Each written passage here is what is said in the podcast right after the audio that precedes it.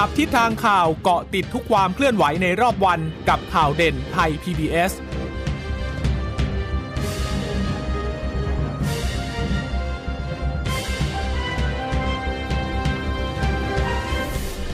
สวัสดีค่ะ สวัสดีค่ะ ต้อนรับคุณผู้ฟังสู่ข่าวเด่นไทย PBS นะคะ เราพบกันเป็นประจำทุกวันจันทร์ถึงศุกร์บ่ายๆแบบนี้ค่ะ อัปเดตข้อมูลข่าวสารที่เกิดขึ้นในรอบวัน กับดิฉันจีราชาตาเอี่ยมรัศมีและคุณพึ่งนภาคล่องพยาบาลค่ะ ค่ะ สวัสดีครับ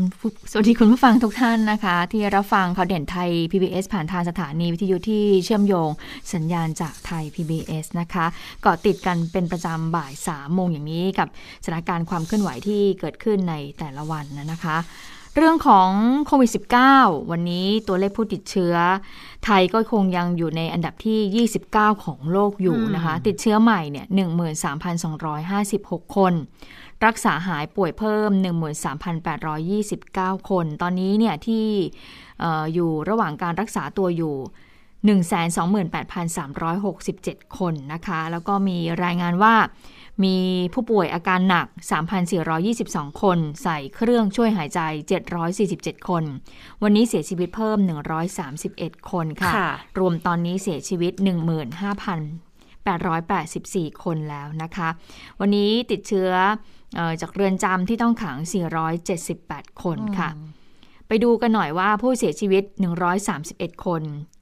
เป็นชาย 64 หญิง 67 ค่ะ เป็นชาวไทย 130 เป็นเมียนมาหนึ่งคน อายุน้อยที่สุดในวันนี้นะคะ ที่เสียชีวิตก็คือ 2 เดือน อายุมากที่สุดก็คือ 104 ปีค่ะ ค่ะสองเดือนที่ว่าเนี่ยรู้สึกว่าน้องเกิดมาพร้อมกับอาการของอหัวใจอยู่แล้วด้วยนะคะ ดังนั้นมันก็เลยกลายเป็นภาวะที่ทำให้ยิ่งสุ่มเสี่ยง พอติดเชื้อโควิด -19 ไปก็เลยเสียชีวิตได้อย่างรวดเร็วนะคะ อายุแค่ 2 เดือนเท่านั้นเองนะคะ ส่วนการติดเชื้อเนี่ย เอ่อสิบอันดับก็ยังคงเป็นกรุงเทพมหานครอันดับหนึ่งอยู่นะคะ 2,456 คน สมุทรปราการอีก 991 ค่ะ ชนบุรี 743 ยะลาโอ้ยะลาเยอะเหมือนกันนะ ยะลา 663 ค่ะ ระยองอีก 549 นะคะนครศรี 417 นราธิวาส 403 สงขลา 388 วันนี้สมุทรสาครกลับมาติด 1 ใน 10 อีกครั้งนะคะ แต่ว่าอยู่ที่ 350 คน ราชบุรี 323 คนค่ะ ยอดติดเชื้อรวมตั้งแต่ระลอกเมษายนเป็นต้นมานะคะตอนนี้ติดเชื้อไปแล้ว 1 4 0 0 0 0อขออภัย1ล้าน4 9 5 7 5 0 คน นี่คือเริ่มนับเมษายน 64 เองนะคะ ยังไม่ถึงปีเนี่ยล้านสี่เกือบล้านห้าแล้วด้วยนะ แตะล้าน อีกนิดเดียวล้านห้าแล้วค่ะ หายป่วยสะสมล้านสามกว่าๆนะคะ เสียชีวิตสะสม 15,790 แต่ว่าถ้าเสียชีวิตสะสมตั้งแต่ช่วงเริ่มต้นของการระบาดเนี่ย ก็จะไปที่ 15,884 แต่แตะ16,000ละค่อนข้างที่จะน่ากังวลอยู่เหมือนกัน ถ้าดูเฉพาะแค่ตัวเลขตอนนี้แต่ว่าถ้ามาดู อัตราการป่วยหนักการใส่เครื่องช่วยหายใจก็จะลดน้อยลงกว่าช่วงเดือนสิงหาคมเยอะอยู่เหมือนกันนะคะ อันดับประเทศที่ติดเชื้อสูงสุดตอนนี้อันดับหนึ่งยังคงเป็นสหรัฐอเมริกาเป็นยอดสะสมนะคะ อินเดียก็ยังคงเป็นอันดับ2บราซิลอันดับ3อันดับ 4 สหราชอาณาจักรอันดับ 5 เป็นรัสเซียไทย อันดับที่ 29 อย่างที่รายงานเมื่อสักครู่นี้ ทีนี้ถ้ามาดูในเรื่องของการฉีดวัคซีน ตอนนี้เนี่ยเข็มที่ 2 เราได้แล้วร้อยละ22.6 นะคะ อย่างล่าสุดเมื่อวานนี้ฉีดได้6 4 0 0 0ก็เป็นการเปิดเผยของทางสบคด้วยเหมือนกันนะคะ อย่างเมื่อวานนี้เนี่ย 77 จังหวัดได้มีการฉีดเพิ่มขึ้นอีก 646,519 โดส เข็มที่ 1 อยู่ที่ 204,000กว่ากว่า เข็มที่ 2 อีก 400,000กับอีก 4,000 กว่ากว่านะคะ ก็ถือว่าตอนนี้ระดมเข็ม 2 กันไปได้ค่อนข้างมากแล้ว เข็มที่ 3 ตอนนี้ 899 ค่ะ ยอดฉีดสะสมท่านนับ ตั้งแต่วันแรกที่มีการลงเข็มฉีดวัคซีนโควิด -19 28 กุมภาพันธ์เป็นต้นมาจนถึงวันที่ 22 กันยายนค่ะ ตอนนี้ได้แล้ว 46ล้าน6 69,553 โดส เข็มที่ 1 จะอยู่ที่ 29 ล้านโดสกว่าๆ คิดเป็นร้อยละ 41.3 ของประชากร แต่ที่เราจะเน้นย้ำให้ความสำคัญกันมากที่สุดณขณะนี้นั่นก็คือเข็มที่ 2 ตอนนี้ได้มาอยู่ที่ 16 ล้านกว่าแล้วค่ะ ก็คิดเป็นร้อยละ 22.6 ของประชากร ข็มที่ 3 ก็ยังอยู่ที่6แสนกว่าอยู่นะคะ แล้วเดี๋ยวพรุ่งนี้คิกออฟเข็มที่ 3สำหรับกลุ่มน่าจะอยู่ที่ประมาณ 4 ล้านกว่าคนนะ ที่ฉีดซีโนแวคซีโนแวคครบ 2 เข็มแล้ว เดี๋ยวจะได้ boost กันแล้วค่ะ ค่ะ พรุ่งนี้เขาก็มีเริ่มดีเดย์นะคะ boost เข็มที่ 3 กระตุ้นภูมิคุ้มกันนะคะในวันพรุ่งนี้นะคะที่ศูนย์ฉีดวัคซีนกลางบางซื่อก็เริ่มตั้งแต่เวลา 9นาฬิกาจนถึงเวลา 18นาฬิกานะคะก็กลุ่มเป้าหมายหลักก็คือกลุ่มที่ฉีดซิโนแวคครบ 2 โดสก็คือว่าคุณผู้ชมท่านใดเนี่ยที่ฉีดซิโนแวคครบ 2 โดสไปตั้งแต่เมื่อเดือนมีนาคมนะคะไล่ไปมีนาคม เมษายนแล้วก็พฤษภาคมนะคะก็ไปแล้วก็ได้รับ SMS จากทางหมอพร้อมไปฉีดได้เลยนะคะ ตามที่เขามีการแจ้งเอาไว้นะคะก็บอกว่ามีประมาณการที่ที่กระทรวงสาธารณสุขเนี่ยสำหรับผู้ที่จะได้รับเข็ม 3 ก็มี 5 5 0 0 0 0 คนค่ะ วันพรุ่งนี้ซึ่งเป็นวันมหิดลเขาก็เลยจะเริ่มดีเดย์นะคะ ที่ศูนย์ฉีดกลางบางซื่อ พรุ่งนี้เขาบอกว่าจะเตรียมไว้นะคะ จำนวน 15,000 คนนะคะ แล้วก็เดี๋ยวเตรียมเข็ม 2 อีก 15,000 คน รวมทั้งสิ้น 30,000 คน โดยจะไม่มีการบล็อกอินนะคะ ประชาชนจะได้รับ SMS ล่วงหน้าก่อนฉีดอย่างน้อย 2 วัน ซึ่งจะไม่มีการจองหรือลงทะเบียนใดๆทั้งสิ้น เนื่องจากมีฐานข้อมูลผู้รับวัคซีนอยู่แล้วนะคะ ปัจจุบันก็มีตกค้างราวๆ 1,400 1.4 พันคน ก็เป็นกลุ่มองค์กรที่นัดฉีดนะคะ สำหรับประชาชนที่มาสามารถยื่นใบนัดเดิมได้เลย หรือว่าแสดงข้อความ SMS ให้กับทางเจ้าหน้าที่ดูนะคะ หรือว่าอีกวิธีการหนึ่งก็คือการดาวน์โหลดเข้าไปแอปพลิเคชัน วัคซีนบางซื่อก็กรอกหมายเลขบัตรประชาชนเข้าไป วันเดือนปีเกิด หากเคยได้รับวัคซีนจากที่นี่ก็คือที่ศูนย์ฉีดกลางบางซื่อก็จะมีข้อมูลปรากฏ โดยสามารถนำมาแสดงที่ศูนย์ฉีดวัคซีนกลาง แล้วก็มีการสแกน QR code เขียนเอกสารใบยินยอมได้เลยนะคะ เบื้องต้น จะรับฉีดเข็ม 3สำหรับผู้ที่เคยฉีดที่ศูนย์ฉีดกลางบางซื่อมาก่อน เพราะว่ามีจำนวนค่อนข้างมาก เพราะว่าย้อนกลับไปที่นี่ก็คือว่าได้รับวัคซีนเนี่ยทยอยกันมาเรื่อยๆเลยนะคะแล้วก็จัดฉีดวัคซีนต่อเนื่องเลย เพราะฉะนั้นเนี่ยเข็ม 3 ก็น่าจะเยอะอยู่นะสำหรับที่ศูนย์ฉีดกลางบางซื่อแล้วก็มีการคาดการณ์กันว่าการฉีดเข็ม3เนี่ยน่าจะแล้วเสร็จภายในวันที่ 13 ตุลาคม หลังจากนั้นจะสามารถรับคนที่ฉีดซิโนแวคเข็มหนึ่ง เข็มที่ 2 จากที่อื่นได้ ซึ่งก็ต้องใช้กระบวนการจองเหมือนกันไม่มีการ walk-in นะคะ โดยทางสาธารณสุขก็จะเชื่อมต่อกับระบบหมอพร้อม ก็สามารถเข้าไปจองได้ค่ะ ค่ะ ทีนี้มันน่าสนใจตรงที่ว่าตรงที่สถานีกลางบางซื่อเนี่ยเขามีโครงการบอกว่า กลับไปฉีดที่บ้านได้ที่โรงพยาบาลใกล้บ้านได้ใช่ไหมคะเพราะว่ามีมีปัญหาอยู่ก่อนหน้านี้ที่ว่าคนว่าแออัดกันเยอะๆเนี่ยรอเข็มหนึ่งไปแล้วเขาก็เลยบอกว่าเข็มที่สองอะไปแจ้งฉีดใกล้ๆบ้านได้เลย เดี๋ยวจัดสรรวัคซีนไปให้ทีนี้ก็เลยน่าสนใจเหมือนกันว่า พอจะเข็มที่สามเนี่ย น่าจะเป็นลักษณะคล้ายกันนะ ก็ไปขอยื่นฉีดในพื้นที่ที่ตัวเองไปฉีดเข็มที่สองมา ก็น่าจะได้ในหลักการที่ใกล้เคียงกันนะคะ ทีนี้ ในเรื่องของการฉีดวัคซีนเข็มที่3เนี่ยนะเดี๋ยวเน้นย้ำอีกครั้งก่อนหน้านี้เนี่ย เราเคยตั้งข้อสังเกตตั้งข้อสงสัยกันมาตลอดแหละตอนที่เขามีการให้จองวัคซีนทางเลือกใช่ไหมคะแล้วก็หลาย ๆ คนก็ไปจองกันมาก่อนหน้านี้ละเพราะว่าตอนนั้นก็ยังไม่ได้มีนโยบายในเรื่องที่จะให้ฉีดบูสเตอร์โดสหลายคนเข็มแรกก็ยังไม่ได้ก็เลย ก็ต้องจองฉีดกันไปก่อน แต่ทีนี้พอมันล่าช้ามากเนี่ย หลายคนทนรอไม่ได้แล้วค่ะ สถานการณ์มันค่อนข้างเร่งด่วน ก็ตัดสินใจรับวัคซีนกันไปแล้วนะ ดังนั้น พอโมเดอร์นามาเนี่ย มันก็อาจจะมาในช่วงเวลาที่ไล่เลี่ยกับการต้องตัดสินใจกันละว่าจะฉีด เป็น booster ไปเลยไหม แล้วทางภาครัฐก็มีนโยบายมาแล้วว่ามีการจัดหา booster dose ให้ ทั้งในปีนี้และปีหน้าก็ค่อนข้างชัดว่าจะได้ booster dose กันด้วยนะคะสำหรับคนที่ได้รับวัคซีนไม่ว่าจะเป็นสูตรแอสตราแอสตราหรือว่าจะเป็นซีโนแวคแอสตราเนี่ย ปีหน้าก็คงจะได้รับวัคซีนเข็มกระตุ้นแน่นอน แต่ทีนี้สำหรับคนที่จองไปแล้วเนี่ย เราจะพิจารณากันยังไงดีนะคะก็มีคำแนะนำจากคุณหมอเฉวตสรร นามวาทแล้วเมื่อวานนี้ในการแถลงของศบคเพราะคนถามเยอะไงเพราะเพราะเพราะว่ากำหนดของโมเดอร์นาเขาชัดเจนแล้วนี่ว่าตุลาคมเขาจะเริ่มทยอยส่งมาแล้วสัปดาห์ละประมาณเท่าไหร่นะสามแสนโดสใช่ไหมคะแล้วก็กระจายกระจายกันไป จนไปสิ้นสุดประมาณมีนาคมนู่นน่ะ มันก็จะเป็นช่วงเวลาพอดีกับกลุ่มซีโนแวคสองเข็ม ก็ อาจจะต้องรับกระตุ้นกันแล้วนะคะ คุณหมอก็เลยบอกว่าอ่าถ้าใครจะกระตุ้นแล้วตัวเองจองโมเดอร์นา Moderna ไว้แล้วเนี่ยอ่าก็ก็รอฉีดของโมเดอร์นาเลยก็ได้ค่ะ ไม่ต้องไม่ต้องมาฉีดของแอสตราเซเนกาแล้วนะคะ มันก็ก็ก็ดีนะ คือชัดเจนมาเลยก็สบายใจกันไปว่า เอ๊ะจะจะต้องต้องยังไงกันดี เพราะจริง ๆ แล้วเนี่ย ถ้าเกิดดูตามห่วงเวลาที่เป็นคำแนะนำมานะ อย่างซีโนแวคซีโนแวคเนี่ย ตอนนี้ถ้า ถ้าฉีด เข็มแรกล็อตแรก ๆ เนี่ย คนที่ฉีดมาแล้ว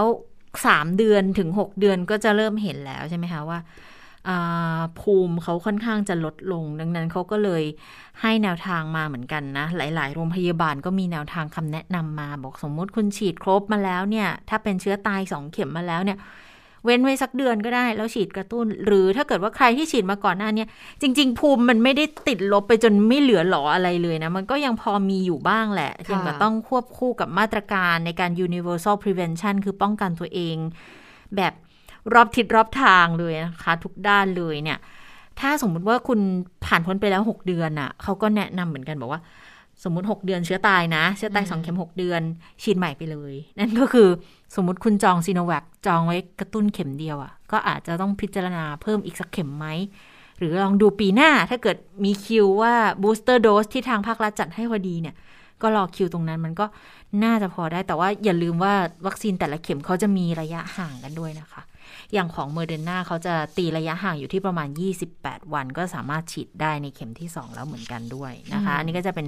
อีกหนึ่งแนวทางสำหรับการพิจารณากัน แล้วสมมติ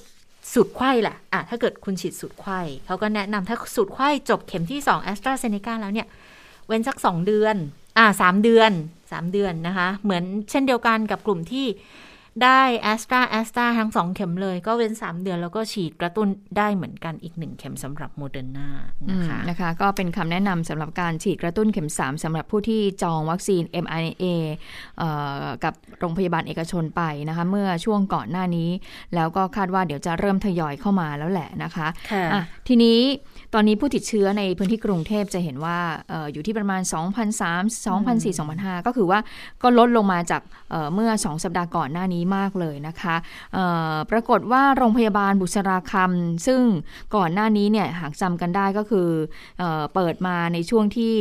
สถานการณ์ในพื้นที่กรุงเทพมหานคร และปริมณฑลเนี่ยวิกฤตมากเพราะว่ามีผู้ติดเชื้อจำนวนมากนะคะ โรงพยาบาลบุษราคำที่เอ่อ ที่ใช้เอ่ออาคารพื้นที่ของเมืองทองธานีเนี่ยตั้งเป็นโรงพยาบาลสนามขึ้นมานะคะปรากฏว่าตั้งแต่เปิดมานะตั้งแต่วันที่ 14 พฤษภาคมจนถึงวันที่ 20 กันยายนเนี่ยได้รับดูแลผู้ป่วยสะสมนะ20,000กว่าคนเลยทีเดียวนะคะค่ะอ่าเนื่องจากว่าตอนนั้นอย่างที่บอกไป เมื่อช่วงเดือนเมษายนเนี่ย กรุงเทพและปริมณฑลติดเชื้อเยอะมากกระจายเป็นวงกว้างทำให้ประชาชนเนี่ยก็คือตกค้างในบ้านที่ติดเชื้อนะคะ ตกค้างในบ้านในชุมชน เพราะว่าไม่มีเตียงไม่ได้เข้ารับระบบการรักษา กระทรวงสาธารณสุขจึงต้องเร่งจัดตั้งโรงพยาบาลสนาม แล้วก็ได้รับความอนุเคราะห์จากทางผู้ประกอบการเจ้าของอาคารที่ให้ใช้สถานที่ก็ถือว่าเป็นสถานที่ที่ค่อนข้างดีทีเดียวนะคะ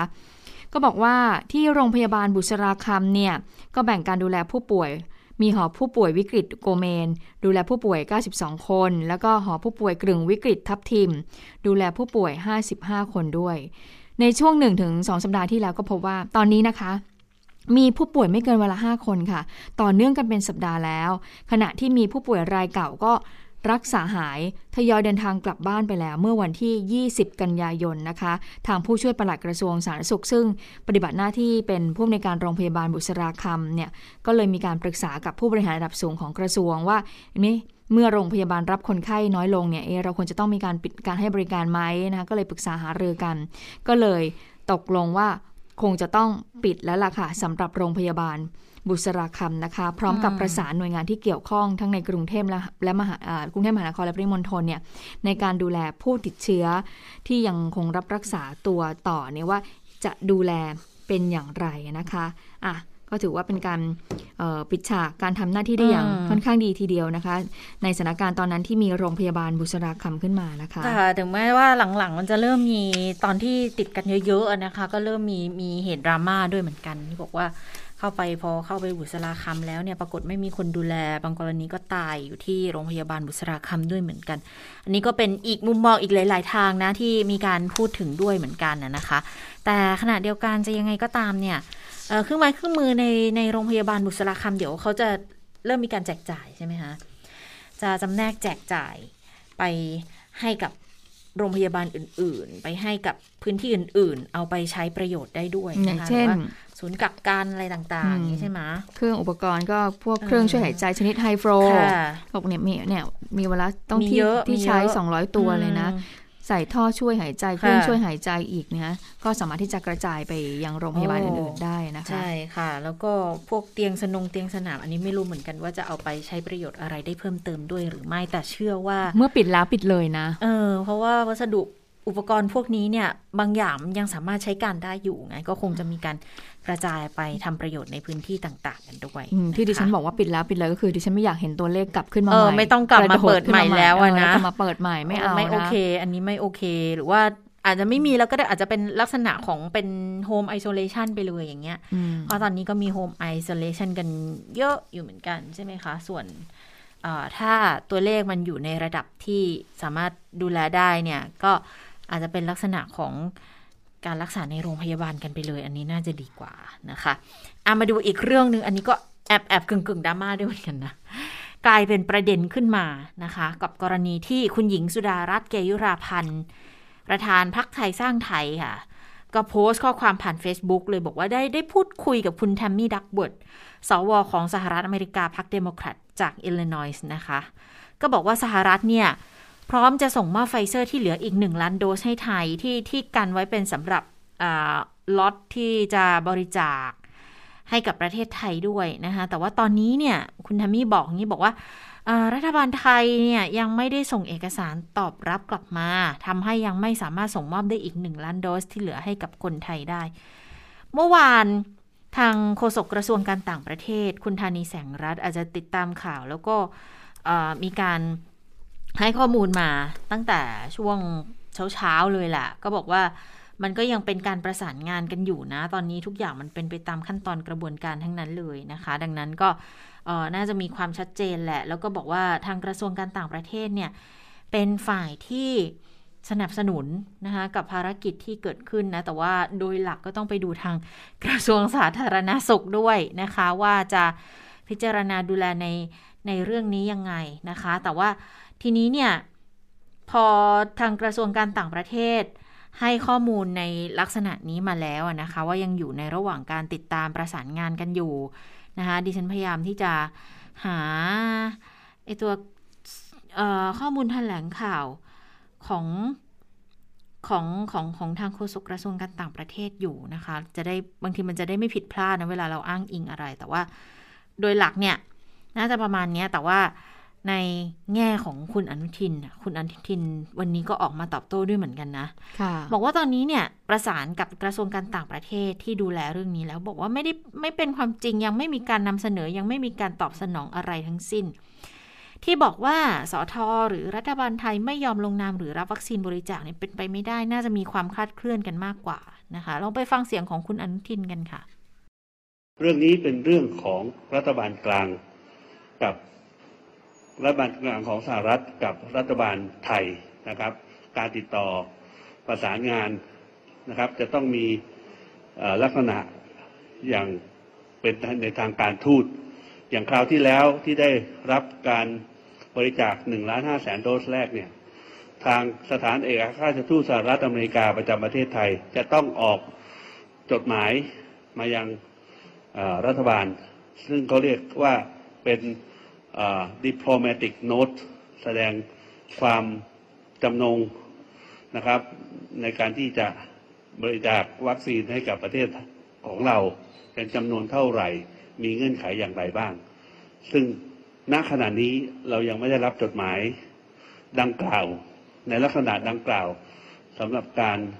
บริจาคในล็อตที่สองซึ่งก็ยังก็ต้องถือว่ายังไม่มีการบริจาคไม่มีการเสนอหรือสนองใดๆทั้งสิ้นนะครับ ค่ะ ก็เป็นการยืนยันนะว่า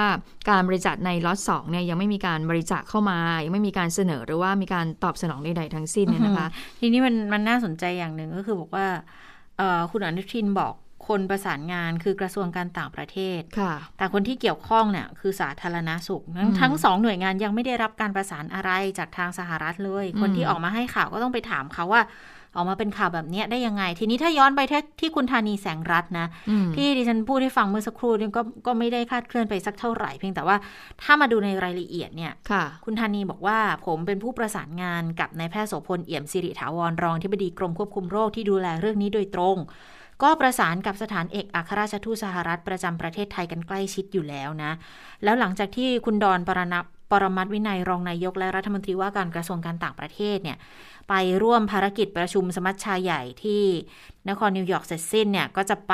วอชิงตันดีซีต่อจะไปพบกับฝ่ายสหรัฐ ซึ่งก็รวมถึงสวแทมมี่กับคุณเคิร์ตแคมเบลที่เป็นผู้ประสานงานอินโดแปซิฟิกของสภาความมั่นคงแห่งชาติทำเนียบขาวอยู่แล้วด้วย คือระหว่างนี้เนี่ยประสานงานกันอยู่ ประสานงานกันใกล้ชิดขอให้รอผลการหารือกันในเรื่องนี้ด้วยนะคะ เอออันนี้ก็เป็นสิ่งที่ทางการอะได้ออกมาแถลงออกมาชี้แจงออกมายืนยันเกี่ยวกับเรื่องดังกล่าวนะจริง ๆ แล้วเกือบจะลืมไปเหมือนกันเนาะเพราะตอนนั้นเขาก็มีโหมค่อนข้างที่จะชัดเจนมากนะคะมีการบอกว่าเอ๊ะทางสหรัฐเนี่ยจะบริจาคให้เราเนี่ยสองล้านห้าแสนโดสเข้ามาก่อนล้านห้าเดี๋ยวอีก อีกล็อตหนึ่งล้านหนึ่งเออ ปรากฏว่าเราก็ลืมๆไปนะ เพราะว่าตอนช่วงนั้นมีหลายประเทศที่บริจาคให้เราไม่ว่าจะเป็นญี่ปุ่นเอยหรือว่าทางยุโรปเอยหรือว่าสิงคโปร์เอยก็มีบริจาคให้เราด้วยนะคะอันทีนี้มาดูคุณหมอโอภาสการย์กวินพงศ์เขาว่ายังไงบ้าง คุณหมอบอกว่า กระบวนการรับบริจาควัคซีนจากต่างประเทศเนี่ยเป็นกระบวนการร่วมกันระหว่างกตก็คือกระทรวงการต่างประเทศกับสาธารณสุข ที่ผ่านมาการบริจาควัคซีนไฟเซอร์1ล้าน5แสนโดสเนี่ยผู้ประสานงานเบื้องต้นก็คือกระทรวงการต่างประเทศก็จะประสานร่วมกับหน่วยงานความมั่นคงของสหรัฐ ร่วมกับทางสถานเอกราชทูตสหรัฐประจำประเทศไทย ก็จะมีการแจ้งเป็นหนังสือทางการออกมา โดยหลังจากที่มีการบริจาควัคซีนไฟเซอร์1ล้าน5แสนโดสแล้วเนี่ยก็ยังไม่มีการแจ้งว่าจะบริจาคเพิ่มเติมในช่องทางใดให้กับประเทศไทย ไม่ว่าจะเป็นกระทรวงการต่างประเทศหรือสาธารณสุข จึงขอยืนยันนะคะว่า กระแสข่าวที่บอกว่าไทยปฏิเสธ หรือว่าไม่ตอบสนองต่อการบริจาควัคซีน เป็นข่าวที่ไม่เป็นความจริง หรือเป็นข่าวที่คลาดเคลื่อน เนื่องจากว่าทั้งสองหน่วยงานนี้เนี่ยนะคะ ยังไม่ได้รับการแจ้งอย่างเป็นทางการจากหน่วยงานที่เกี่ยวข้องเลยนะคะ แล้วคุณหมอก็บอกว่าขณะนี้หลายประเทศที่ต้องการวัคซีนให้ไทยเนี่ย ก็ให้ไทยเพิ่มเติมในหลายรูปแบบล่าสุดเนี่ยสิงคโปร์ก็จะมีการแลกเปลี่ยนวัคซีนแอสตราเซเนกา1 2 0 0 0 0 โดส โดยจะเข้ามาในวันที่ 25 กันยายน ซึ่งไม่ใช่การบริจาคนะ อย่างนี้เป็นสวอปอย่างเช่น เหมือนที่เราทำกับ ภูตาน รวมถึงประเทศเดิมที่เคยบริจาคกก็แสดงความจำนงบริจาคเพิ่มเติม แต่คุณหมอบอกว่าไม่อนุญาตบอกรายละเอียดเพิ่มเติมนะ เนื่องจากว่าประเทศต้นทางขอให้แจ้งรายละเอียดเมื่อพร้อมก่อนค่ะ ค่ะ ก็แสดงว่าอย่างกรณีของสิงคโปร์นี่เป็นวัคซีนวัคซีนสวอปมาวันที่25 แลกเปลี่ยนกันคือ คือตอนแรกบอกว่าของภูตาน เพราะสวอปมาของภูตานแล้วก็เลยเขาอ้าวเรา จำผิดเหรอว่าของภูตานเนี่ยส่งมาแล้วนะสองแสนห้าสวอปกันมาแล้วทำไมอันนี้มาอีกล่ะแสนสองอ๋อสรุปว่ามีของสิงคโปร์มาด้วยนะคะแลกของสิงคโปร์มาด้วย แล้วก็เดี๋ยวประเทศเดิมที่เคยบริจาคเนี่ย เก็งว่าน่าจะเป็นญี่ปุ่นเนาะอาจจะมีการแสดงความจำนงบริจาคเพิ่มมาอีก เดี๋ยวต้องรอดูนะคะว่าเป็นยังไงตอนนี้ก็รู้สึกวัคซีนก็เริ่มเริ่มที่จะคล่องตัวเพิ่มมากขึ้นแล้วนะ เพราะว่าของที่สั่งไป ก่อนหน้านี้อย่างไฟเซอร์เองของของรัฐบาลนะคะประมาณ 20 ล้านโดสมังล็อตแรกที่สั่งไป เดี๋ยวก็คงจะค่อยๆ ทยอยเข้ามาของโมเดอร์นาไฟเซอร์จะมาอีก 8 ล้าน ใช่ของโมเดอร์นาตอนนี้ก็เริ่มเริ่มทยอยเข้ามาแล้วก็รู้สึกว่าก็ก็น่าจะ flow มากยิ่งขึ้นสถานการณ์มันก็ควรที่จะดีขึ้นมากไปกว่านี้ด้วย แต่ว่า ยังไม่สามารถวางใจใด ๆ ได้นะคะ เพราะว่าเชื้อมันก็อย่างที่เรารู้เนาะกลายพันธุ์อะไรของเขาอยู่ตลอดเวลา ดังนั้นก็วางใจในเรื่องที่จะดูแลตัวเองเนี่ยย่อหย่อนไม่ได้เลยนะคะ ทีนี้มาดูอีกเรื่องหนึ่งเออเรื่องของ พรกโรคติดต่อโรคติดต่อ หรือว่าจะเรื่องกักตัวก่อน เอากักตัวก่อนไหมไหนๆก็พูดถึงคุณหมอโอภาสแล้วคุณหมอโอภาสพูดเรื่องการกักตัวด้วยเหมือนกันนะคะ เพราะว่าเป็นข้อเสนอที่ทางคณะกรรมการควบคุมโรคติดต่อเนี่ยเขาได้เคาะมติออกมาแล้ว เป็นการลดระยะเวลากักตัวคนที่เดินทางมาจากต่างประเทศ เดิมเนี่ยเขาต้องกัก 14 วัน ก็ก็จะมี 3 กลุ่มนะคะ กลุ่มแรกจะลดเหลือ 7 วันสำหรับคนที่ได้รับวัคซีนครบโดสแล้ว มีการตรวจหาเชื้อด้วยวิธีมาตรฐาน RT-PCR ก่อนเดินทางเข้าไทย แล้วพอมาถึงไทยต้องตรวจหาเชื้ออีก 2 ครั้ง ครั้งแรกก็คือวันที่เหยียบแผ่นดินไทย ครั้งที่ 2 ก็คือวันที่ออกจากสถานกักกัน คือ 7 วันเนี่ยนะคะ ทุกช่องทางเข้าออกประเทศเลย กรณีที่ 2 คือจะลดวันกักตัวเหลือ 10 วันสำหรับคนที่ไม่มีเอกสารรับรองการได้วัคซีนครบโดส มาถึงไทยต้องตรวจ RT-PCR 2 ครั้งในวันที่ 0 ถึง 1 และวันที่ออกจากสถานที่กักในส่วนของการเดินทางทางอากาศ กรณีที่ 3 คือกักตัว 14 วันเหมือนเดิมสำหรับคนที่ไม่มีเอกสารรับรองการฉีดวัคซีน กลุ่มนี้ก็ต้องตรวจหาเชื้อด้วย RT-PCR 2 ครั้งค่ะ ครั้งแรกก็คือวันแรกที่มาถึงไทย และวันที่ 12ถึง13สำหรับคนที่เดินทางเข้าทางบก เนื่องจากว่า ไม่มีการตรวจหาเชื้อมาก่อน แล้วก็อัตราการติดเชื้อเนี่ยจะสูงกว่ามาทางอากาศ ก็เตรียมเสนอให้ที่ประชุมชุดใหญ่ที่จะพิจารณาที่จะประชุมกัน 27 นี้ในการพิจารณาหารือต่อไป คุณหมอโอภาสก็ชี้แจงบอกว่าเกณฑ์นี้ใช้เกณฑ์เดียวกันกับทุกประเทศเลยค่ะ ยกเว้นว่าจะมีเหตุการณ์อื่น ๆ เพิ่มเติมขึ้นมานะไปฟังคำอธิบายชี้แจงของนายแพทย์โอภาสกันค่ะ จากเดิมที่เรามีการกำหนดผู้ที่เข้ามาในราชอาณาจักรเนี่ยจะต้องมีการกักตัว 14 วัน รวมทั้งตรวจทางห้องปฏิบริการ แล้วก็อยู่ในสถานที่กักกันนะครับ วันนี้มีความเห็นชอบให้ลดวันกักตัวเหลือ 7 วัน 10 วันแล้วก็ 14 วันแล้วแต่กรณีนะครับ ในการจะลดวันกักตัวเหลือ 7 วันเนี่ยจะผู้เดินทางเข้ามาจะต้องมีการฉีดวัคซีนครบ 2 เข็มนะครับ หรือวัคซีนครบตามที่กำหนดบริษัทวัคซีนนั้นๆ ถ้าบริษัทนั้นฉีด1เข็มก็เป็น 1 เข็มนะครับ แต่ถ้ากำหนดว่า 2 เข็มก็ต้อง 2 เข็มนะครับ ประการที่ 2 จะต้องมีการตรวจหาเชื้อก่อนเดินทาง ด้วยวิธี RT-PCR และเมื่อมาถึงประเทศไทยก็จะต้องตรวจอีก 2 ครั้ง ก็คือวันที่ศูนย์แล้วก็ก่อนที่จะออกจากที่กักตัว ถ้าครบตามเกณฑ์นี้ในทุกช่องทางก็จะกักตัว 14 วันนะครับเอ้กักตัวเหลือ 7 วันนะครับประการที่ 2 ในกรณีที่ไม่มีเอกสารรับรองการฉีดวัคซีน ก็ให้ตรวจด้วยวิธี RT-PCR 2 ครั้งนะครับ ก็คือวันแรก ก่อนที่จะออกจากที่กักตัว ในกรณีนี้จะใช้ 10 วัน และต้องเป็นช่องทางทางอากาศเท่านั้นนะครับ ส่วนกรณีที่ 3 ถ้าไม่มีการฉีดวัคซีนครบนะครับแล้วก็มาด้วยช่องทางอื่นๆ อย่างเช่นช่องทางทางบก ก็จะมีวิธีการตรวจ RT-PCR 2 ครั้งเช่นเดียวกัน แต่จะกักตัว 14 วันมันตรงกักตัวก็จะมีทั้ง 7 วัน 10 วัน 14 วัน แล้วแต่กรณี แต่ถ้าเกิดท่านใดที่เดินทางมาจากทางอากาศ มีการฉีดวัคซีนครบนะครับ มีการตรวจ RT-PCR ก่อนเดินทางก็จะตรวจเพิ่มเติมอีก 2 ครั้ง แล้วก็กักตัว 7 วัน อันนี้เป็นที่ประชุมเห็นชอบแล้วก็จะเสนออ่อสบคในการดำเนินการต่อไปนะครับ ค่ะ ก็เป็นการย้ำนะคะว่าคณะกรรมการโรคติดต่อเขามีการประชุม แล้วก็มีการพิจารณากันที่จะลดวันกักตัวสำหรับผู้ที่เดินทางเข้าประเทศไทยนะคะแต่ว่าเดี๋ยวก็ต้องรอที่ประชุมใหญ่สบคอืมที่จะมีการพิจารณาก็คาดว่าในสัปดาห์หน้านะคะ ทีนี้มีเพิ่มเติมอีกนิดนึงปรากฏว่าก็มีผู้สื่อข่าวเขาถามว่ากรณีที่มีเครือข่ายต่างๆเนี่ยคัดค้านการฉีดวัคซีนในเด็กอายุต่ำกว่า 18 ปี ว่าเข้าข่ายเป็นการเอาเอ่อเด็กไทยเนี่ยเป็นหนูทดลอง ให้กับวัคซีนต่างชาติหรือเปล่าคุณหมอโอภาสก็บอกว่า วัคซีนไฟเซอร์เนี่ยผ่านการทดลองในเด็กและอย. แล้วนะ แล้วไทยเนี่ยอย. ไทยก็ให้การรับรอง เพราะฉะนั้นวัคซีนไฟเซอร์ทั้งอย. ไทย และสหรัฐอย. ในยุโรป และองค์การอนามัยโลกให้การรับรอง สามารถฉีดได้ตั้งแต่อายุ 12-17 ปีนะคะ ยืนยันว่าไม่ใช่หนูทดลองแน่นอน ซึ่งข้อความที่ฉันจะสื่อว่าดิฉันไม่แน่ใจว่าคุณหมอเนี่ยตอบคำถามผู้สื่อข่าวตรงหรือเปล่า ว่าไอ้ที่เครือข่ายต่างๆคัดค้านการฉีดวัคซีนในเด็กเนี่ยก็คือไฟเซอร์หรือเปล่า หรือว่าที่มีการฉีดกันอยู่ในอีกชนิดหนึ่งนะคะก็คือซีโนฟาร์มนะคะก็เลยตั้งข้อสังเกตตรงนี้มานะคะค่ะ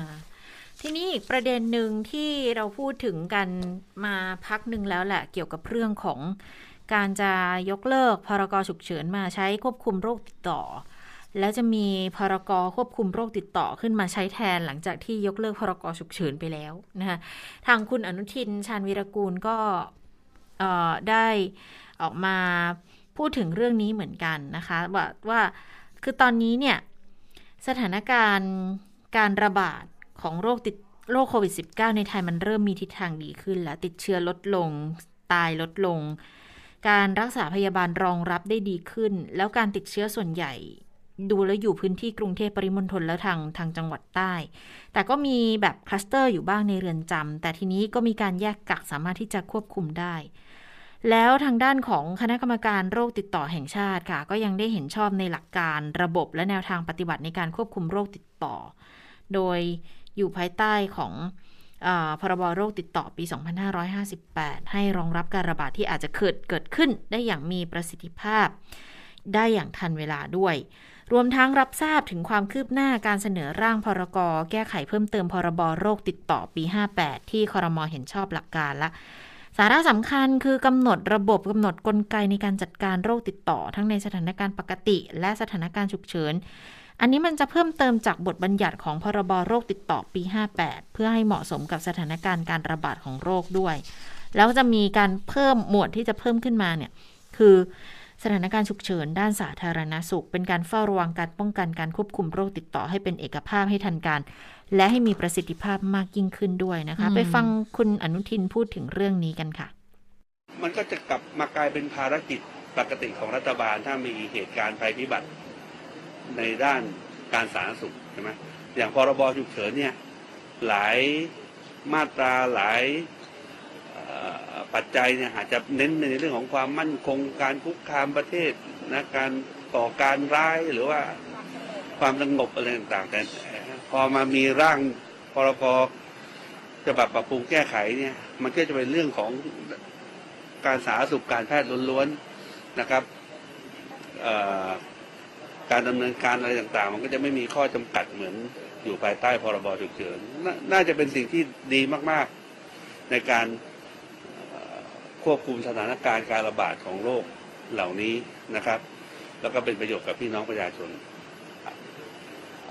ขอบข่ายอำนาจก็มีเหมือนที่อยู่ในสบคทุกอย่างนะครับ ก็ไม่ต้องไปกังวลในเรื่องของ เดี๋ยวจะทำงานสั่งการหลายหน่วยงานได้หรือเปล่าเพราะท่านนายกมนตรีถ้าประกาศแล้วท่านนายกมนตรีท่านก็ลงมาเป็นประธาน ซึ่งซึ่งซึ่งก็ถือว่าท่านก็เป็นผู้บัญชาสูงสุดของ ระบบราชการอยู่แล้วอืมค่ะ แต่ว่าหลังจากนี้ก็ต้องดูนะคะว่าพรกโรคติดต่อเนี่ยจะใช้ได้เมื่อไหร่นะคะ แล้วเอ่อที่ประชุมที่เขาจะมีการพิจารณาต่อพรกฉุกเฉินอะออกไปอีกหรือเปล่านะเพราะว่าตอนนี้พรกโรคติดต่อก็ยังไม่เสร็จ เพราะฉะนั้นก็เป็นค่ะความเป็นไปได้ว่าจะต่อพรกฉุกเฉินออกไป เพราะว่าเห็นว่าตอนนี้เอ่อเอ่อจังหวัดแล้วก็เมืองต่างๆ ที่บอกจะเปิดจะเปิดเนี่ยที่บอกว่าหเลื่นึ่อนงหมตุดเลยลา15 ตุลา ล่าสุดตอนนี้ก็คือ 1 พฤศจิกายนแล้วนะคะ ที่เขามีการตั้งเป้าเอาไว้นะคะ ส่วนสถานการณ์การระบาดในพื้นที่ต่างๆ ก็ยังพบว่ายังพบเป็นคลัสเตอร์คลัสเตอร์อยู่นะคะอย่างที่คุณอนุทินบอกว่าที่ภาคใต้ส่วนใหญ่ก็จะเป็นคลัสเตอร์นะที่มีการระบาดกันสงขลาก็ยังน่าเป็นห่วงมีผู้ติดเชื้ออยู่เอ่อติดเชื้อเยอะอยู่เหมือนกันเอ่อนราธิวาสก็พบผู้ติดเชื้อในแต่ละวันเยอะยะลา ล่าสุดวันนี้ 600 กว่าคนนะคะโอ้เยอะอยู่เหมือนกันอ่าใช่นะคะตะกี้ที่เราดูกันค่ะจะเห็นได้ว่าจะเป็นลักษณะของคลัสเตอร์ทั้งนั้นเลยนะคะเอ่อก่อนหน้านี้เนี่ยทางศบค.ก็ออกมาบอกแล้วว่าให้ระวังเรื่องของคลัสเตอร์งานศพคลัสเตอร์ค่ะการจัดเลี้ยงต่างๆ เดี๋ยวมีเทศกาลกินเจละ เดี๋ยวมีอะไรอย่างนี้อ๋อต้องที่มีลักษณะที่จะต้องมีการรวมกลุ่มกันอืมนะคะ เพราะฉะนั้นก็อย่าประมาทเลยนะคะก็เลยทำให้เอ่อวันนี้ไทยพีบีเอสก็เลยตั้งธงไว้ว่า เราไปดูคลัสเตอร์เอ่อ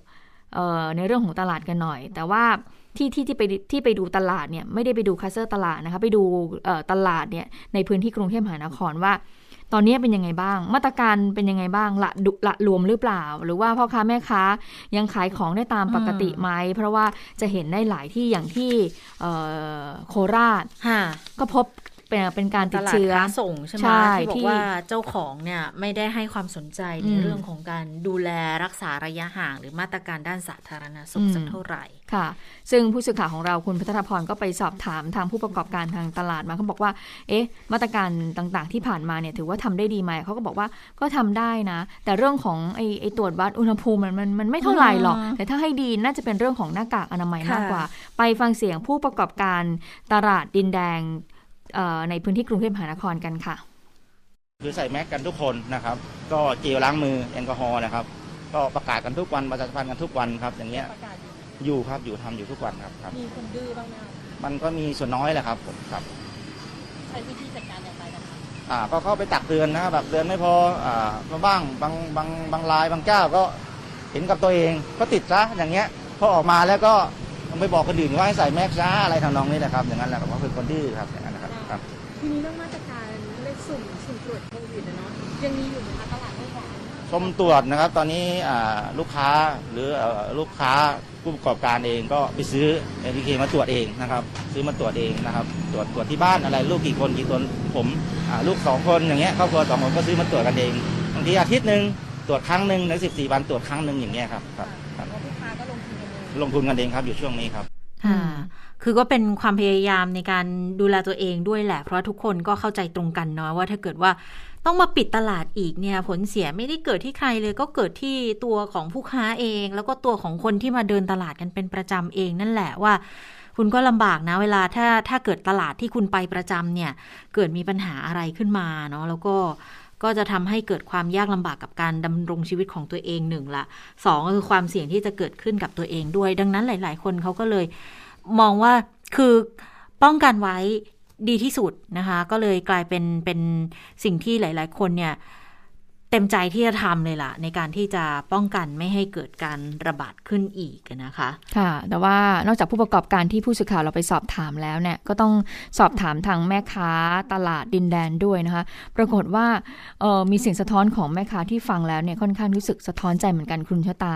เพราะแม่ค้าบอกว่าตอนนี้เนี่ยที่ที่ตลาดเนี่ยถึงแม้จะกลับมาขายเนี่ยมันก็ไม่ได้เหมือนเดิมนะค่ะเพราะว่าคนเนี่ยก็ไม่กล้าออกมา เพราะว่าหลังจากที่มีการขายถึงแม้ว่าจะมีการคลายล็อกก็ตามนะ แต่ว่าสถานการณ์การติดเชื้อในพื้นที่กรุงเทพก็ยังสูงอยู่อ่าคนก็ไม่ค่อยกล้ามาจับจ่ายซื้อของกันอยู่แล้ว ไปบวกกับเรื่องของม็อบเรื่องของการชุมนุมอีกนะคะเพราะว่าในพื้นที่แถวนั้นคือดินแดงเนี่ยได้รับผลกระทบตรงส่วนนี้เต็มๆนะคะแม่ค้าก็เลยบอกว่าเนี่ย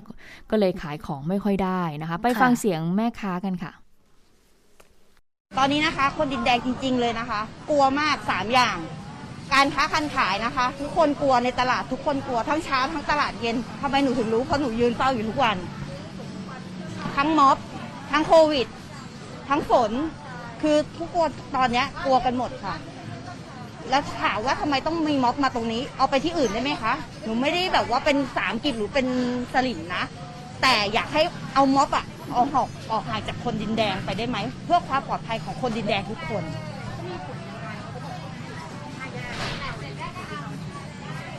พี่คนพอรู้ว่ามีม็อบอะเขาก็ไม่กล้าเดินตลาดแล้วเขากลัวโดนลูกหลงเพราะแต่ละซอกซอยอะมันก็มืด มันไม่มีแบบว่าแบบความปลอดภัยเลยสำหรับคนดินแดง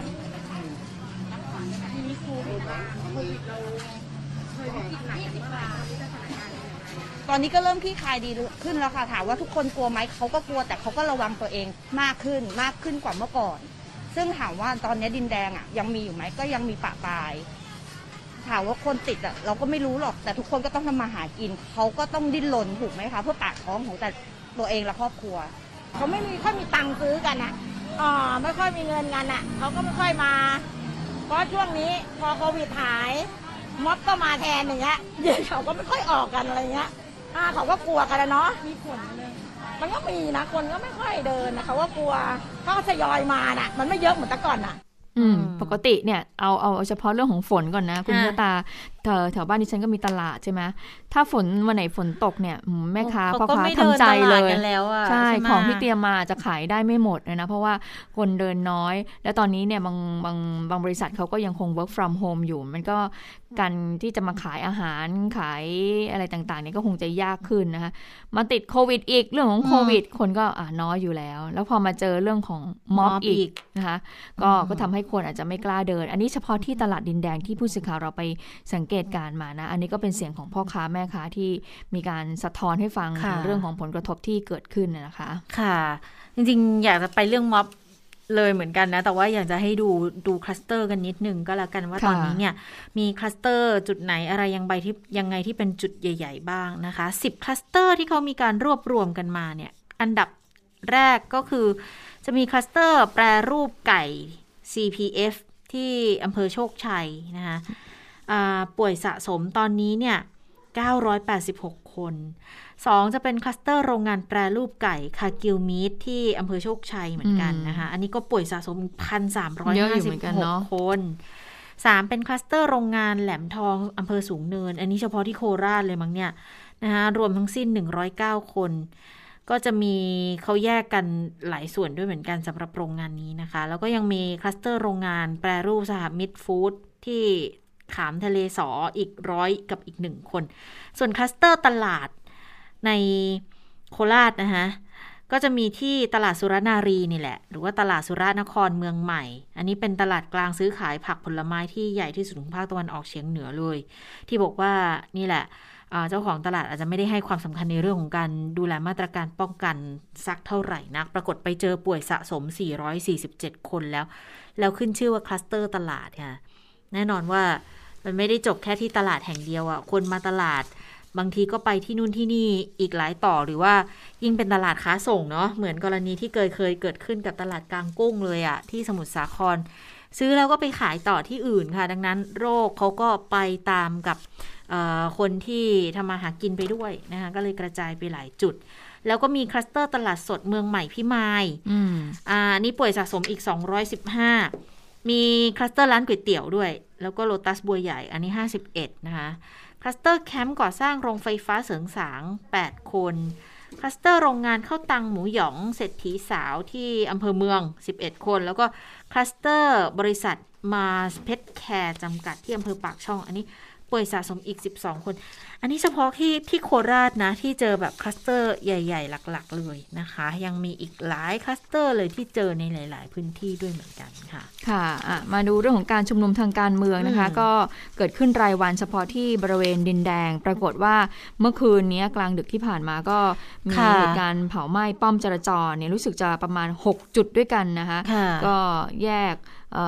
สะพานควาย แยกปฏิพัฒน์แยกมิตรไมตรีนะคะ ก็เป็นจุดหลักๆเลยนะที่ได้รับความเสียหาย วันนี้ทางตำรวจก็มีการถแถลงอยู่เหมือนกันนะคะ ก็มีการพูดถึงเรื่องนี้นะคะ โดยทางผู้บัญชาการตำรวจนครบาลก็บอกว่าก็คงจะต้องมีการปรับยุทธวิธีในการดูแลผู้ชุมนุมแล้วแหละนะคะ เพราะว่าหลังๆเนี่ย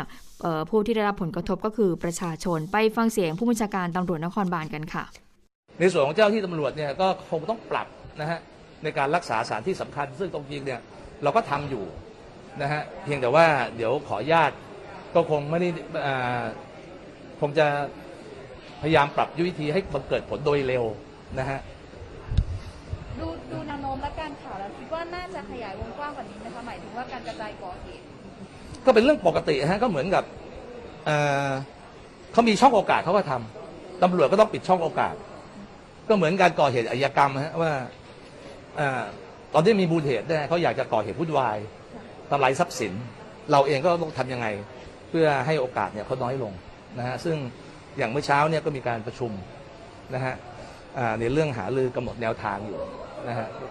ก็ท่านผบตรท่านก็เป็นประธานเองหลายคนก็มองว่าคนที่ก่อเหตุจริงๆก็มีแค่ไม่ไม่ไม่กี่ร้อยคนถูกต้องก็เป็นวัยรุ่นด้วย ถูกต้องไม่ได้เป็นแกนนำตัวใหญ่ตัวสำคัญอะไรยังไง แล้วก็มองว่าทำไมตำรวจถึงไม่สามารถที่จะควบคุมหรือปราบปรามสถานการณ์นี้ได้นี่เราเราก็อย่างที่นำเรียนนะฮะว่าเขามีส่วนน้องหน้า พอเขาทำเสร็จเขาก็หลบหนีก็ไม่ได้รอตำรวจไม่ได้ประทะตำรวจตำรวจก็ต้องวางมาตรการนะนะเราเองไม่ใช่มาตรการเฉพาะไปเฝ้าสถานที่นะอย่างมาตรการเนี่ยผมบอกตั้งแต่ต้น เหมือนกับการชุมนุมก็เหมือนเหมือนกัน เรามีการรวบรวมพยานหลักฐานนะฮะแล้วก็พิสูจน์ทราบกลุ่มบุคคลที่จะก่อเหตุ เรามีการขอหมายค้นนะฮะทั้งบ้านเรือนที่พักอาศัยหรือแหล่งซ่อมสุมนะฮะมีการกรณีเนี่ยมีพยานหลักฐานพอเนี่ยก็จับกลุ่มดำเนินคดีเอออย่างอย่างบางกรณีเราก็ไม่สามารถที่จะพูดได้ว่ามันเกี่ยวข้องเชื่อมโยงกับเรื่องของการชุมนุมทางการเมืองไหม เพราะว่าลักษณะ ที่มีการก่อเหตุกันเกิดขึ้นเนี่ยหลังๆ ก็เริ่มพูดกันหนาหูเหมือนกันว่าเป็นลักษณะของการป่วนกันมากหรือเปล่า แต่ว่าใช้จังหวะที่มีเรื่องของการชุมนุมทางการเมือง แล้วออกมาก่อเหตุในลักษณะนี้ด้วย คืออาจจะเป็นความไม่พอใจที่สะสมสะสมในเรื่องใดเรื่องหนึ่ง สะสมกันมาแล้วก็เอามาผสมโรงกันในช่วงนี้ด้วยหรือไม่นะคะ แต่ว่าที่แน่ ๆก็คือ เจ้าหน้าที่มีหน้าที่จะต้องดูแล เรื่องของความปลอดภัยเรื่องของความมั่นคงในบ้านเมืองนะ ดังนั้นก็ใครทำผิดก็ต้องต้องว่าไปตามผิดละค่ะว่าไปตามหลักการและเหตุผลต่างๆ ตามพยานหลักฐานที่เกิดขึ้นที่จับได้นะคะซึ่งทางผอบอตรอเองอย่างพลตำรวจเอกสุวัสด์แจ้งยอดสุขเองเนี่ยก็ ก็พูดถึงเรื่องนี้เหมือนกัน ก็บอกว่ายุทธวิธีก็ต้องปรับกัน แล้วอีกอย่างคือต้องประเมินสถานการณ์ให้แม่นยำกว่านี้ ตอนนี้เนี่ยพบตรบอกว่ามันมีการกระจายตัวยกระดับความรุนแรงตำรวจก็ต้องปรับยุทธวิธีการใช้กำลังการบังคับใช้กฎหมาย และเรื่องการข่าวด้วยก็พูดคล้ายๆกับทางพบตเอ่อพบพบชนเลยบอกค่ะคือตำรวจไม่ได้วิ่งตามม็อบ แต่ว่าบางทีเนี่ย ก็ก็มีผู้ก่อเหตุอยู่ในนั้นอืมมันก็เลยเป็นเป็นเป็นเส้นเบลอๆระหว่างม็อบกับคนที่ฉวยโอกาสก่อเหตุ เพราะอืมเขาต้องการให้เป็นแบบนั้น แล้วการกระทำแบบนี้ไม่ใช่อาชญากรทั่วไป จะเห็นได้ว่าตั้งแต่สิงหาคมมาจนถึงปัจจุบันค่ะ จับผู้ก่อเหตุ เรียกว่าผู้ก่อเหตุเลยนะกว่า 400 คน ทุกครั้งที่จับจะพบว่าเขามีความรู้เทคนิคข้อกฎหมายต่าง ๆ มากขึ้น ฝ่ายกฎหมายต้องพร้อมปฏิบัติงาน 24 ชั่วโมง พอมีคนโดนจับมาที ก็ต้องทำงานเลยทันที ตอนนี้ก็เลยพูดคุยกับฝ่ายสอบสวนเหมือนกันบอกว่าอืมต้องบังคับใช้กฎหมายดูฐานความผิดอื่น ๆ ประกอบกันด้วยไหม อย่างพวกอ้างยี่ซ่องโจรต่างๆแล้วเนี่ยก็ต้องรวบรวมพยานหลักฐานมา แสดงว่าตอนนี้ก็ก็ค่อนข้างจะมองในแง่ของการป่วนเมืองนะ คือถ้าถ้าตีความจากที่พบตร พูดมาแล้วในลักษณะอืนี้มเนี่ยแต่ถ้าถ้าถ้าลองลงมาหน่อยในระดับปฏิบัตินะคะอย่างพลตำรวจตรีปิยะตาวิชัยเอ่อซึ่งเป็นรองเรองพบชนอืมนะคะ ก็บอกว่าเอ่อช่วงเย็นๆเนี่ยเป็นการชุมนุมของกลุ่มทะลุแก๊สใช่ไหมก็คือมีการนำยางรถจักรยานยนต์มาเผาเอ่อมีการแผงเหล็กมาปิดกั้นการจราจร มีการจุดไฟเผาทรัพย์สินอืมใช่ไหมคะ แต่ปรากฏว่าเออพอช่วงหลังเที่ยงคืนไปเนี่ยนะคะ จนถึงเวลาประมาณเกือบตีสามอะมีกลุ่มจำนวนหนึ่งคือทางตำรวจเนี่ยก็ไม่ได้บอกว่าเป็นกลุ่มไหนนะคะอืมตระเวนทุบทำลายเผาป้อมจราจรอืมก็เผาประมาณอยู่ 6 จุดด้วยกันนะคะ ก็อยู่ในหลายพื้นอยู่ในหลายพื้นที่นะสอนอบางซื่อบ้างนะคะ ไปสอนอลุมพินีบ้างสอนอพญาไทบ้างแล้วนะคะ นอกจากนั้นเนี่ยตอนนี้ก็คือตามจับกลุ่มได้แล้วในส่วนหนึ่ง ขณะเดียวกันก็มีการแจ้งความดำเนินกับแอดมินของแนวร่วมธรรมศาสตร์และการชุมนุมด้วยอืมค่ะนะคะอะทีนี้ได้เวลาสถานการณ์ในต่างประเทศค่ะแล้วนะคะ ติดตามจากคุณสาวรักษ์ค่ะสวัสดีค่ะ คุณผู้ฟังสวัสดีทั้งสองท่านค่ะ สวัสดีค่ะอะก็วันนี้นะคะจะเป็นเรื่องเกี่ยวกับวัคซีนเยอะนิดนึงนะคะ สหรัฐค่ะ อนุมัตินะคะการใช้วัคซีนเข็ม3นะคะ แต่ว่าอะอย่าเพิ่งอย่าเพิ่งว่ากัน หลายคนบอก โอ้ยมาวัดเข็ม3อะไรบางประเทศเนี่ยเข็มแรกยังไม่ได้เลยนะคะ แต่ว่าหลักเกณฑ์ในการฉีดวัคซีนเข็ม 3 ของอเมริกานี่ก็ฟังแล้วสมเหตุสมผลนะ เพราะว่าเขาอนุมัติเฉพาะคนที่อายุ 65 ปีขึ้นไป และได้รับวัคซีนไฟเซอร์ครบ 2 เข็มแล้วเป็นเวลาอย่างน้อย 6 เดือนนะคะ นอกจากนี้ค่ะ อีกกลุ่มหนึ่งที่จะได้รับวัคซีนเข็ม3เนี่ยจะเป็นผู้ที่ประกอบอาชีพในกลุ่มเสี่ยงสัมผัสเชื้อ เช่น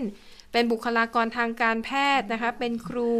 เป็นเจ้าหน้าที่สถานดูแลเด็กเล็ก คนที่ทำงานในร้านขายของกลุ่มคนไร้บ้านหรือว่าเรือนจำแล้วก็คนที่มีอาการป่วยเรื้อรังก็อยู่ในกลุ่มเสี่ยงโควิด -19 นะคะ กลุ่มนี้เนี่ยจะได้รับวัคซีนเข็ม 3 ค่ะ การฉีดวัคซีนเข็มกระตุ้นเนี่ยเขาจะเริ่มสัปดาห์นี้เลยนะคะ แล้วก็แน่นอนนะคะการฉีดเลือกเฉพาะผู้สูงอายุแล้วก็กลุ่มเสี่ยงเนี่ยก็เป็นไปตามคำแนะนำของคณะผู้เชี่ยวชาญนะคะ ซึ่งก่อนหน้านี้เนี่ยจริง ๆ แล้วเขาไม่ได้เสนออย่างนี้นะเขาเสนอให้ฉีดวัคซีนเข็ม 3 ในกลุ่มประชากรอายุ 16 ปีขึ้นไปนะคะแต่ว่าไม่ผ่านอนุมัติ ก็เลยอนุมัติเฉพาะผู้สูงอายุแล้วก็กลุ่มเสี่ยง ก็ถือว่าอะสมเหตุสมผลนะคะ แต่ในอนาคตค่ะ สำนักงานอาหารและยาของสหรัฐหรือ FDA นะคะอาจจะพิจารณาฉีดวัคซีนเข็ม 3 ในกลุ่มอายุอื่น ๆ อีกครั้งก็คือนอกเหนือจากกลุ่มเสี่ยงอืมเขาเขาจะรอดูตัวอย่างของประเทศอื่นก่อนหรือเปล่า ก็คือตอนนี้ถ้าคือถ้าฉีดเข็ม 3 ให้แบบทุกกลุ่มอายุเนี่ยต้องถูกโดนด่าง่ายๆ โดนด่าหนักเออโดนโดนประนามแต่ว่าเออแต่อิสราเอลไม่สนแล้วนะ เพราะว่าจัดการไปเกือบค่อนประเทศแล้วมั้งเนี่ย แต่อิสราเอลประชากรเขาน้อยไงใช่ประมาณสิบกว่าล้านคนก็ ก็ถือว่าวัคซีนที่ไม่มีใช้ผลกระทบอย่างเงี้ยหรอเออมันไม่น่าเกี่ยวนะ แต่อเมริกาประชากรที่ตั้งหลายร้อยล้านคนไงสองร้อยคือถ้าล้นถ้าฉีดเข็มสามให้หมดเนี่ยมันก็อาจจะส่งผลกระทบต่อปริมาณของวัคซีนทั่วโลกอะค่ะนะคะอะส่วนที่จีนค่ะ อันนี้ถือเป็นข่าวดีมากนะ ถ้าทำสำเร็จ คือบริษัทปักกิ่งว่านไถไบโอโลจิคอลฟาร์มาซีของจีนค่ะ เริ่มทดลองทางคลินิกในระยะ 3 ของวัคซีนโควิด -19 แบบพ่นจมูกนะคะ ก็ระยะ 3 จะ ทดสอบกับกลุ่มอาสาสมัครนะคะในวัยผู้ใหญ่ประมาณ 40,000 คนนะคะและวิธีการทดสอบก็คือจะแบ่งผู้เข้าทดสอบเนี่ยเป็น 2 กลุ่ม กลุ่มหนึ่งจะได้วัคซีนแบบพ่นจมูกของจริง แต่อีกกลุ่มหนึ่งเนี่ยจะได้เป็นแบบยาหลอกนะคะ แล้วก็เว้นระยะห่างระหว่างวัคซีนชุดแรกกับชุดที่2เนี่ยคือ 2 สัปดาห์ เบื้องต้นนะคะเเขาไม่ได้บอกนะว่า ดลองในวัยผู้ใหญ่ 40,000 คนเนี่ยมีในประเทศไหนบ้าง แต่รายงานข่าวเนี่ยบอกว่าฟิลิปปินเนี่ยนะคะ อนุมัติการทดสอบอันนี้แล้ว ดังนั้นเป็นไปได้ว่าอาจจะนำมาทดสอบในประเทศฟิลิปปินด้วยนะคะ แล้วก็หูถ้าข่าวนี้ คือถ้าการทดสอบในครั้งนี้ประสบความสำเร็จเนี่ยก็จะช่วยได้เยอะเลยนะคะ เพราะว่าภูมิตัวนี้เนี่ยเขาบอกว่า จะกระตุ้นภูมิคุ้มกันในระบบทางเดินหายใจเพราะว่าสูดเข้าไปใช่ไหมอืมโดยเลียนแบบการติดเชื้อโควิดตามธรรมชาติ เพราะว่าการติดเชื้อก็คือ จากการสูดเอาละอองฝอยเข้าไป วิธแล้ววัคซีนเนี่ยมันก็จะใช้วิธีการเดียวกันก็คือใช้วิธีสูดเข้าระบบทางเดินหายใจนะคะ คือข้อดีของวัคซีนแบบพ่นจมูกเนี่ยคือหนึ่งการเก็บรักษาเนี่ยน่าจะง่ายกว่าวัคซีนในปัจจุบัน โดยเฉพาะอย่างยิ่งพวกที่ใช้เทคโนโลยี mRNA 2 วัสดุอุปกรณ์ในการ ใช้วัคซีน ตัดไปเยอะเลยนะคะ พวกหลอดบรรจุวัคซีน เข็มฉีดยาเอ่ยอะไรต่อมีอะไรเอ่ยเนี่ย คือประหยัดได้เยอะแล้วก็ไม่ต้องเจ็บตัวด้วยที่สำคัญนะคะสำหรับคนที่กลัวเข็ม ส่วนที่บราซิลค่ะเอ่อเมื่อวานนี้ก็รายงานไปว่ามีตัวแทนของประเทศบราซิลสองคนนะคะที่ตรวจพบว่าติดเชื้อโควิด -19 ในระหว่างที่เข้าร่วมการประชุมสมัชชาใหญ่ของสหประชาชาติที่นครนิวยอร์กของสหรัฐ หนึ่งในนั้นเนี่ยก็คือรัฐมนตรีสาธารณาสุขนะคะอืมของบราซิลเอง ก็ปรากฏว่าหลังเกิดเหตุการณ์นี้นะคะเอ่อผู้นำบราซิลก็เดินทางกลับประเทศ แล้วก็กักตัวเลย แล้วก็ยกเลิกภารกิจทั้งหมดนะคะ บอกว่ากักตัวที่บ้านพัก ตอนนี้ผลยังไม่ทราบแน่ชัดว่าเอ่อผู้นำบราซิลเนี่ยติดเชื้อโควิด -19 ด้วยหรือไม่นะคะ ก็ ถามถามว่าแล้วคนอื่นยังไงนะคะ แล้วคนที่อยู่ใน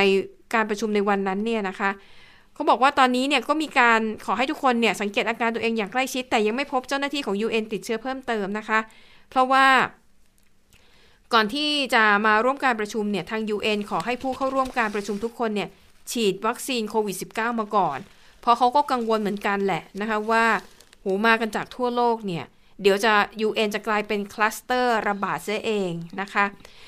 ซึ่ง UN เนี่ยเขาไม่ได้บังคับ แต่เขาใช้มาตรการตรวจสอบแบบ ให้เกียรติกันแหละ honor system คือใครจะเข้าไปร่วมประชุมในอาคารของ UN ก็ได้ คือแค่พูดด้วยวาจาว่าผ่านการฉีดวัคซีนมาแล้ว แต่ไม่ต้องแสดงหลักถงหลักฐานอะไรนะคะ ถือว่าให้เกียรติกันนะคะ แต่ว่าผู้นำบราซิลเนี่ย คือโบโซนาโรเนี่ย เป็นคนเดียวที่ยืนยันนะคะว่า อ๋อ ผมยังไม่ได้ฉีดวัคซีน โดยอ้างว่าผมอะเคยติดโควิดมาแล้วไง ก็ไม่จำเป็นต้องฉีดเพราะว่ามีภูติมิดคุ้มามกัเกินนสามเดือนหรือยังล่ะธรรมชาติแล้วนะคะ แล้วก็ที่นิวยอร์กเนี่ยเขาน่ารักมากนะ คุณจิรชตาคุณพึ่งนภาค่ะหน้าสถานที่จัดประชุมอะเขามีรถสาธารณสุขเคลื่อนที่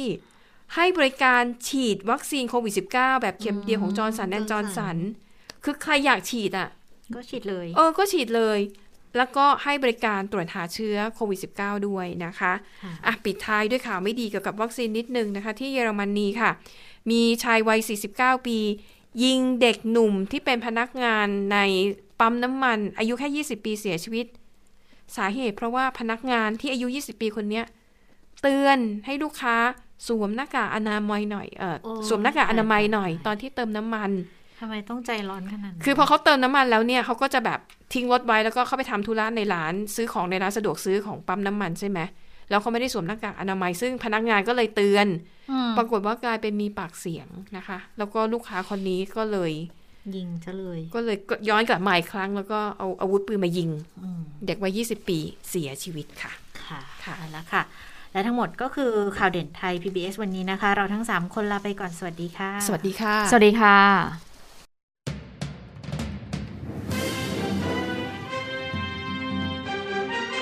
ติดตามข่าวเด่นไทย PBS ได้ทุกวันจันทร์ถึงศุกร์เวลา 15 นาฬิกา ทางไทย PBS Radio และติดตามฟังข่าวได้อีกครั้งทางไทย PBS Podcast